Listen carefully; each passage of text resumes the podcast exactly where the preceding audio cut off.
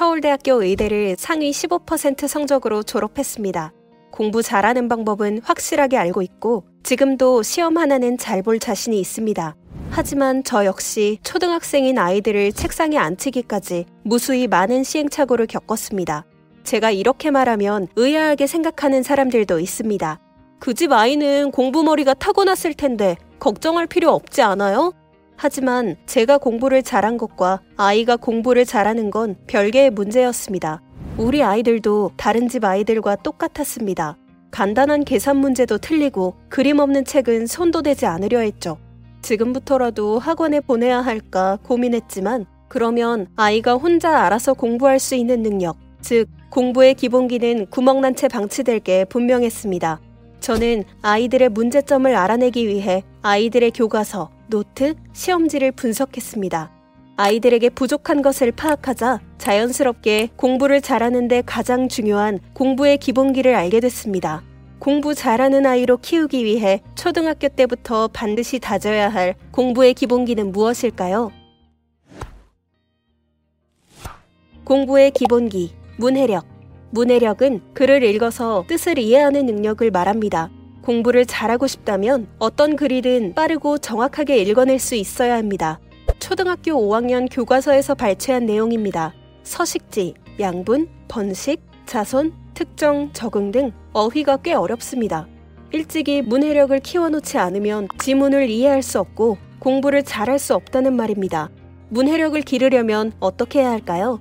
첫 번째, 문제집보다는 책을 읽히세요. 초등학교 시절에 책을 많이 읽는 것은 정말 중요합니다. 이 시기에 책을 읽느냐 아니냐가 공부 인생을 좌우합니다. 그럼 어떤 책을 읽어야 할까요?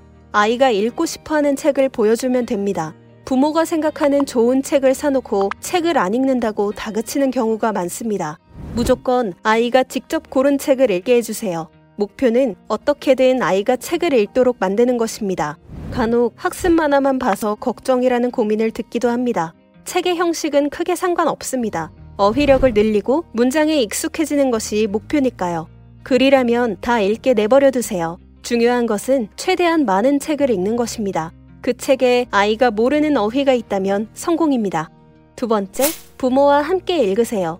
한 페이지씩 낭독하거나 역할을 정해 읽는 등 부모와 아이가 책 한 권을 번갈아 읽는 것도 좋습니다. 부모가 소리내어 읽는 동안 아이도 마음속으로 같이 읽어야 하기 때문에 결국 혼자서 책 한 권을 다 읽는 셈입니다.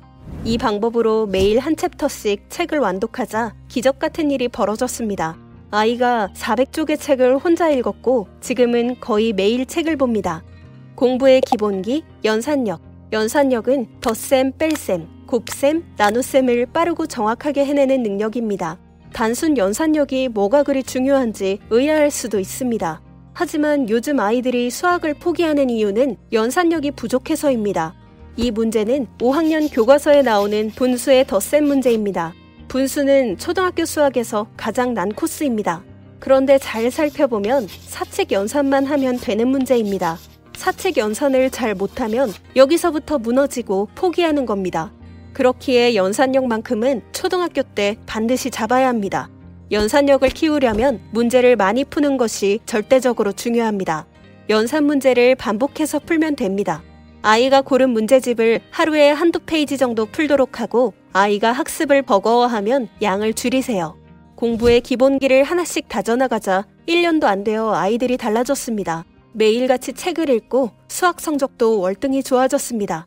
초등학교 6학년까지는 공부의 기본기를 반드시 키워주세요. 당신의 아이도 공부를 잘할 수 있습니다. 6세부터 초등학교 6학년까지 절대 놓쳐선 안 될 공부 기본기. 서울대 의대 엄마는 이렇게 공부시킵니다.